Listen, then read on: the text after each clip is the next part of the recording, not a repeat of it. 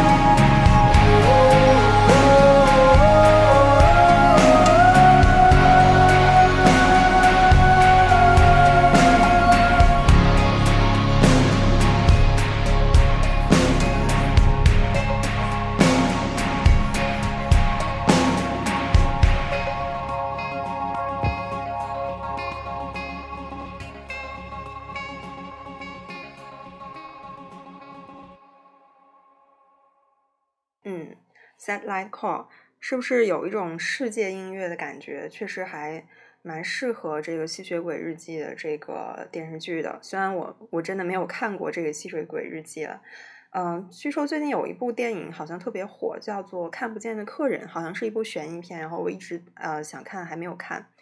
嗯，那么 那么这首歌我们先说到这里。然后最近就是我之前在节目里介绍过的。嗯，窦靖童他也出了他的新专辑，叫做《Kid Only》。然后据说这个封面是用他表弟的一张照片做封面，大家有兴趣可以去看一下，就是特别逗，呃，就是一个特别经典的中国小孩的样子的一个一个一个图片，一个脸脸就是脸部的特写吧。嗯，我之前就说窦靖童的歌曲也觉得还蛮好听的。嗯，那么他新这新最新的这张专辑，我感觉制作上更成熟了，但是我。我觉得我自己有点好像就是追不上他的那个，嗯，他想表达理念就有点理解不了他。其实，呃，他他他的这个也不是说他刻意去让你理解一些就是什么东西，但是我就是我好像有一点 get 不到那个 points 那种感觉，嗯，就是听听听不，就是好像已经超越我能欣赏的那个，就是超越我能欣赏的那个那个程度了吧，就比较迷幻了。嗯，所以可能真的还是喜欢的这个歌手，有时候，嗯，可能他成长的太快，或者他走太前的话，确实，可能我们过多少年之后，可能才能去理解吧。嗯，那是这这个我们说到窦靖童的这个歌，嗯，那么今天主要还想给大家推荐一些最近我发现的一些比较好的节目啊，或者是呃内容之类的。然后我在这里很想推荐一个，就是一个我比较喜欢的一个微信公众号，同时他也有在做这个十点课堂，就是刘轩，嗯，刘轩就是刘墉，我们大家都知道特别有名的台湾一个画家作家刘墉的儿子，然后他是哈佛心理学博士毕业的，然后他的这个微信公众号叫宣言，宣就是车字旁一个干那个宣，宣言，然后每天他会去读大概十分钟的一个。呃，问答就是说听众的一些呃问题，然后人生困惑之类的，嗯，我觉得还挺治愈的吧。嗯，就是他说到了很多东西，我觉得不是很鸡汤的那种，但是嗯，还蛮实用的。那这是嗯，我最近觉得比较好的一个公众号。嗯，其实嗯，说起我们的节目，呃，我感觉。呃，前段时间到现在，我们的节目，说实话，上一期的收听率还，嗯，蛮惨淡的。然后自己也觉得，是不是我们节目好像走到一个走不下去的一个这么阶段？呃，因为一个人去支撑节目，有时候确实还觉得挺累的。嗯，然后我其实本身是和小雷在做节目的过程中，还是蛮开心的。嗯，因为我是一个在需要跟别人对话碰撞火花的那种人吧，呃，但是就是一个人在做节目，有的时候也可能会跟自己的状态有关，嗯，就是觉得我们能不能再带给大家一些可能更新鲜的一些内容，我相信会是有的，呃，那么有的时候确实就是觉得，哎，想这么随便的聊一聊，嗯，但是。就是看到这个节目收收听率这个下降，也会觉得说是不是，呃，这个大家会已经觉得疲倦了。其实这种感觉特别像和就是像一个作家觉得自己的作品到了瓶颈期啊，一个歌手到了瓶颈期的这种感觉。但是我今天刚才有听一些荔枝的其他节目，就觉得，呃，那些播放率很高的节目，呃，我也不认为就会比我们的节目做得好。所以当时我还是觉得。呃，我的热情就是做节目的热情，还是一直在，嗯，只是说，嗯，可能他就是这样的一个状态吧。目前这段时间，所以特别感谢还一直在听我们节目的这些听众朋友们。嗯，没关系，就是大家怎么样去抱着什么样的心态去听节目都是 OK 的。然后，嗯，就希望我其实我们的初心。到现在一直都没有变吧，然后就顺其自然吧，啊，就是这样，嗯，然后接下来就是要给大家放一首，我觉得还是这个 Sarah 呃 Barryless 他的他的一首歌，我觉得非常欢快的一首歌曲，嗯，叫做 I Choose You。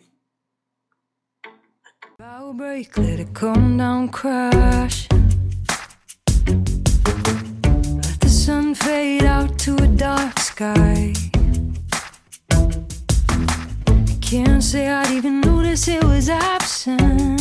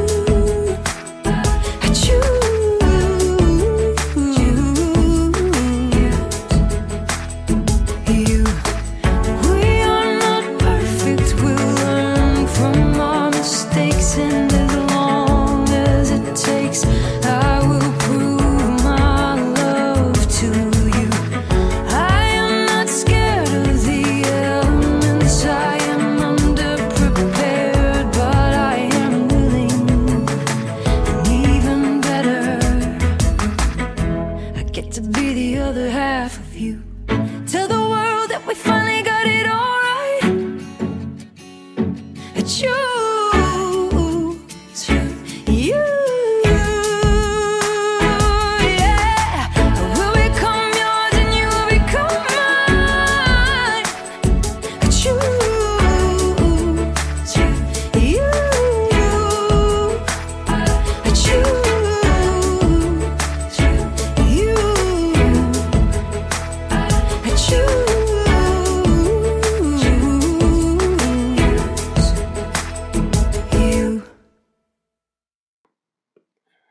歌就是古典做的特别特别的好，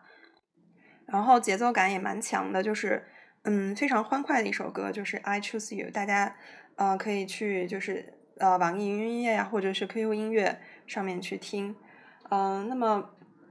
嗯说起来就是最近嗯呃我不知道大家就是有没有跟这个好朋友发电子邮件的这个习惯，嗯、就是我大概去年。前年的时候，去年呃，大概去年的时候，我突然收到一封，就是呃，我其实关系还蛮好，就是发小，然后但是很久呃也没有，就是虽然我们离得也不远，但是一直没有联络。嗯、他的一封邮件，然后他的这封邮件发的内容是说他嗯、这段时间呢，就是一直在惦记我的状态。嗯，所以他就会打开微信，点我的头像进去看一看，然后他觉得我的状态还是蛮不错的。然后呢，他在整理他之前的邮件的时候，看到了一封，嗯、大概是好几年前，可能两三年前，我那个时候，给他写的一封电子邮件吧。呃，因为那段时间可有段时间就是我的状态不是很好，然后总是会呃约他出来聊天散步。然后后来我给他写了一封电子邮件，嗯、也就是大概是对他呃今后生活的呃一些对于我们将来生活的一些呃怎么说憧憬啊之类的，呃关于友谊的这么一封邮件。然后他看了之后，呃，他就是那天他收拾他收就是收他的之前的邮件，看到那封邮件，他就非常非常的感慨，好像就是穿过时光机器回去了一趟。嗯，然后他就给我回了这封邮件，他就提到我当时跟他写，就是说我对于生活的一个幸福的生活的定义，然后我现在是不是还这样认为？然后他写了他现在的对于生活的一个定义，然后我看了以后，就是我突然发现，我对于幸福生活的定义好像。呃，怎么说？既和以前一样，但是又和以前不一样。哦，我觉得好像之前那个时候，呃，可能还是比较纯粹，呃，然后比较，我也不能说傻白甜吧，就是，呃，就是比较简单。呃，但是我现在会，嗯，觉得就是说，可能。幸福追求幸福的生活的这件事情，似乎它也不是生活真正的全貌。呃，就是追求或开心。嗯、呃，可能人生会有更厚重的一些意义。然后，我们的积极客观的能动性，呃，实际上我们追求就是说自己能够更积极的面对生活的这个能力，反而变得越来越重要。而不是单纯的就是等待幸福降临的这样一种心态吧。嗯，这可能也是跟自己的经历会有一些关系吧。嗯，然后就回又回了他这封邮件，在回的过程中，好像呃往事又浮上心头的那种感觉。然后昨天呃我不知道怎么就想起来这件事情，然后我就去看了一下我还有给他发的一封电子邮件，嗯，然后觉得。嗯，就很感慨，就就因为那封电子邮件写了很多，就是我们因为当时我们已经是十五年的朋友，然后就写了我们今后呃大家一定要多联络啊什么之类的。但是我发现其实我们这么多年真的没有再联络了。然后在当时写的时候，你觉得友情是一辈子的，虽然说你并没有发生什么矛盾，就是自然而然的可能生活的轨迹不一样。就确实好像你会发现，你也不能说你们不是一路人，但是所谓你们已经走上了不同的路，然后慢慢的，可能你当时会觉得这一辈子的朋友，可能到过了几年，你会发现，哎，我们竟然真的好像已经不是一路人了那种感觉，然后觉得命运实际上很，有时候它，呃，很挺无常的，你不知道你。你真的不知道将来会发生什么，你当下认为很笃定的事情，你真的不知道，就是说，嗯、命运会把你带到何处，你会再遇到什么样的人，嗯，所以我在回头看这些邮件的时候，还真的蛮感慨的，嗯，但是还是我觉得心里就像。我其实我之前，嗯，我记得我不知道大家有没有听，之前有一期小雷做了一期端午节的节目，好像他的意思是说，呃，他去看他微博里面的朋友，他会经常去看看大家怎么样。但是说实话，也平时也没有电话或者联络，但是心里装着這些人。我觉得可能随着年龄增长，你会越来越变成这样的状态，就是你可能有的朋友，你可能真的一年你也没有打电话，嗯，但是你心里面装着这个人。装着这些人，嗯，但是你已经不是上学的那个时候，就是说大家一起是就是手牵手，呃，去厕所啊，就这种友情，嗯，就是，所以我我觉得还是蛮感慨，就感谢这些电子邮件吧，就让我好像把自己呃之前的生生活就是穿穿梭回去，像时光机一样。嗯，然后我觉得写邮件是一个特别好的一一件事情。然后我和我的好朋友，呃，包括我和小雷，我们也平时会都有一些邮件的往来。嗯，微信太及时了，太太 instant。呃，但是邮件的话，你有时间去整理自己的想法，而且它可以留很久。嗯，它有年月日，然后你可以想想到自己当时在干嘛。嗯，我觉得是一件非常有价值或者有意义的一件事情吧。然后我觉得大家也可以尝试着去和自己的经常可能见不到的朋友去发一些邮件。嗯，我觉得有时候这个收获是属于你自己的一种收获。嗯，说到这个回忆，嗯，时间，嗯，很很神奇的一件事情。那么我接下来说到的就是我特别喜欢的 Sarah Bareilles 的一首歌，它名字叫做《She Used to Be Mine》。那么这首歌，嗯，就是其实他以第三人称回顾了他之前最早开始做音乐的一些心情。那这也是这首歌，也是我当时在啊，就是 Amazon 他们的那个。呃，旗舰店里面去看到他的那本书里面写到的，他对于之前自己当时做做音乐的一些初心的一些回望和回顾。好，我们来一起来听这首歌。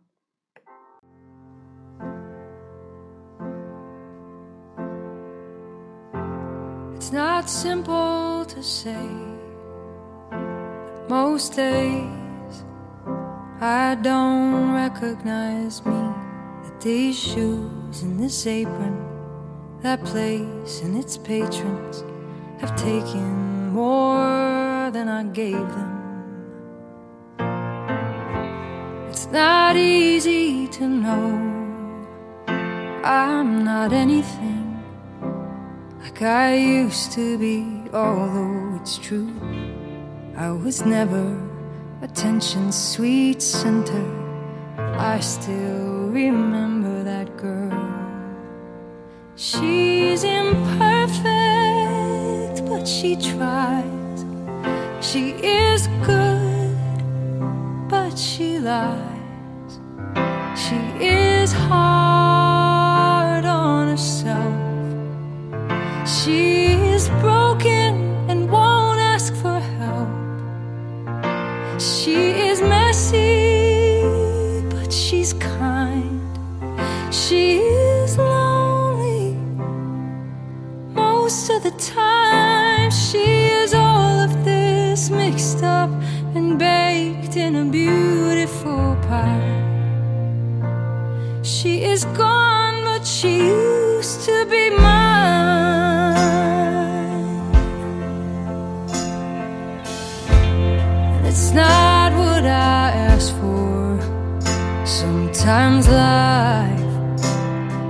slips in through a back door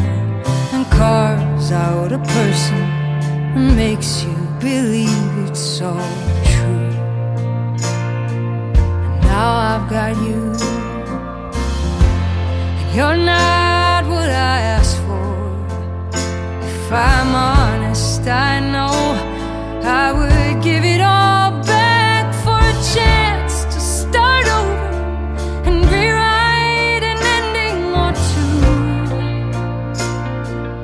girl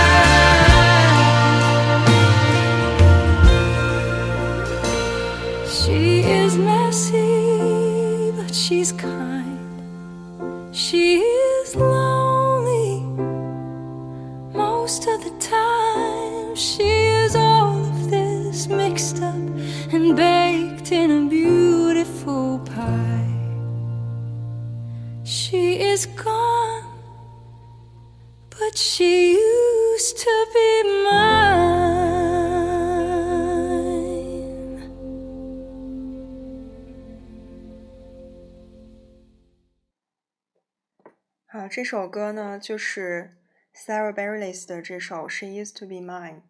嗯，然后我们说，呃，其实关于呃，接下来我们说说到也是我最近的一些感慨吧，就是大概在我去上海之前，然后有去上海的这件事情和另一件事情，然后这两个时间点比较算是有一点点小冲突，然后我就很纠结，呃，我要去哪个，或者是我两个都去的话，我这个时间上怎么安排？然后就特别特别纠结，就不知道为什么，就非常非常的纠结。嗯、我我感觉我其实我已经是一个不为事情怎么说就就是纠结很久的，就有一段时间我是一个不怎么纠结的状态，但是不知道那次怎么回事。然后我就是我自己的特点，就是我有的时候我发现，嗯、可能当我这个情绪很强烈的时候，或者有一个什么事情让我情绪，我觉得我自己好像无法承受我的这个情绪，就是他这个情绪要淹没我。就我觉得这个状态其实蛮蛮像小孩儿，像 baby 这种感觉，就是他他不知道发生了什么在自己身上，然后这个时候我就特别需要去跟我的朋友去去讲，然后让他们帮我判断到底发生了什么。嗯，我不知道这样对好朋友是不是一种压力，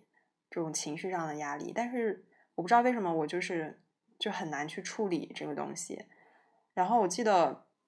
我的一个朋友他，他就他问了我一个问题，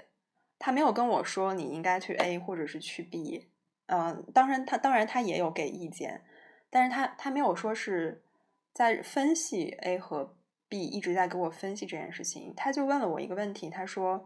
你你有没有想过你你为什么在这件事情上这么纠结？”嗯，就是有时候我我记得我之前看过一句话，他说：“关键不在于你回答了什么，关键在于你问了什么样的问题。”就是什么意思？就是说，有的时候你可能你要知道自己为什么会纠结这件事情，恰恰会就让你更看得清楚你应该怎么做。呃，有时候我们想很多事情，我们想它的原因，并不是你这件事情可能你真正的问题所在，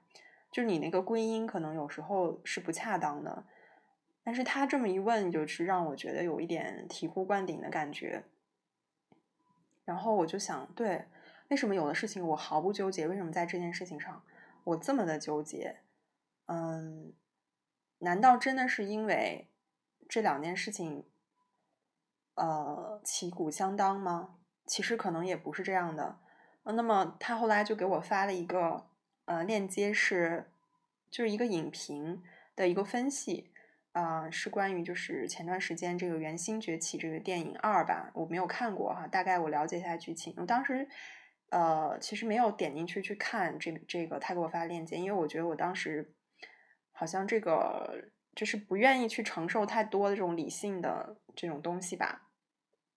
后来我去了上海，我就是选了 A，放弃了 B。后来我去了上海，呃之后呢，我还是有点在纠结这件事情。但是有一天，就是当当我还又想把这件事情跟别人去讲的时候，我不知道为什么，我突然觉得好像没有必要去讲，就是那个让我烦恼的那些那些东西，好像我突然觉得它确实是回事儿，但是我已经不需要跟别人去说了。然后我发现为什么为什么我不再去纠结，是因为我的状态变了。我换了一个环境，我当时的状态，呃，我感受到的一些东西和我在纠结的时候是不一样的，所以我我就不会再对这件事情，呃，再那么的很当回事。然后我就发现，很多时候影响我们做决定的，并不是这件事情本身，有时候是我们的状态。那我当时纠结的时候，是因为我那个时候比较没有安全感，嗯，就是我整个人的状态是比较缺乏安全感、缺乏关注吧。然后，所以我呃，就是说，在一件事情上会特别的举棋不定。然后后来在回程的路上，呃，我看了我朋友发给我的那个链接，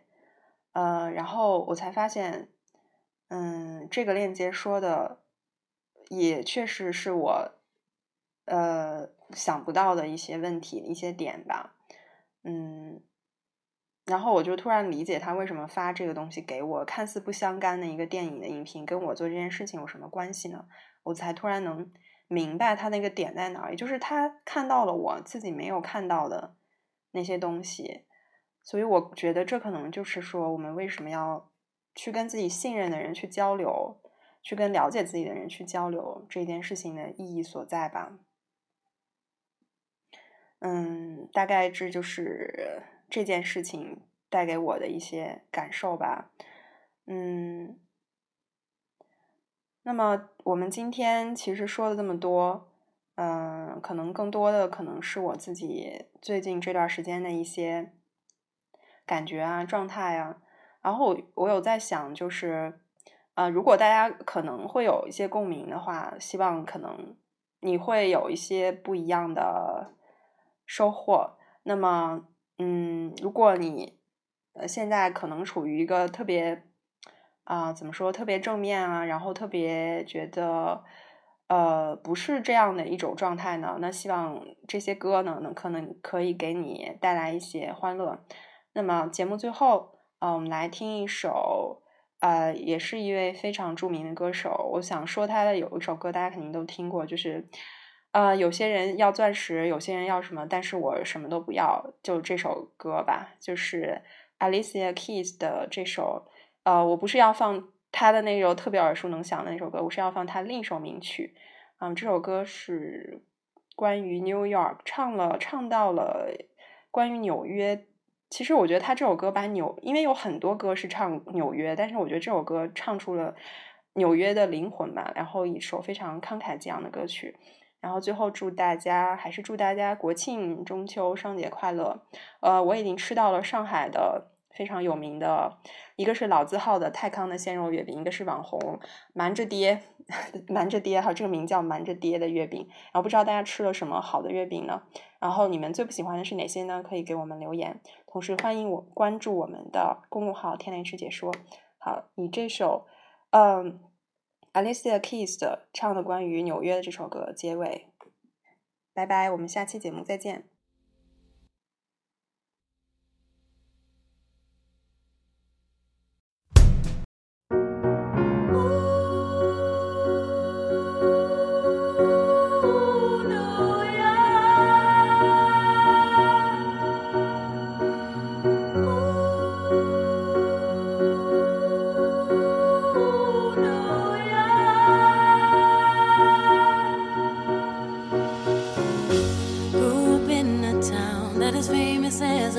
someone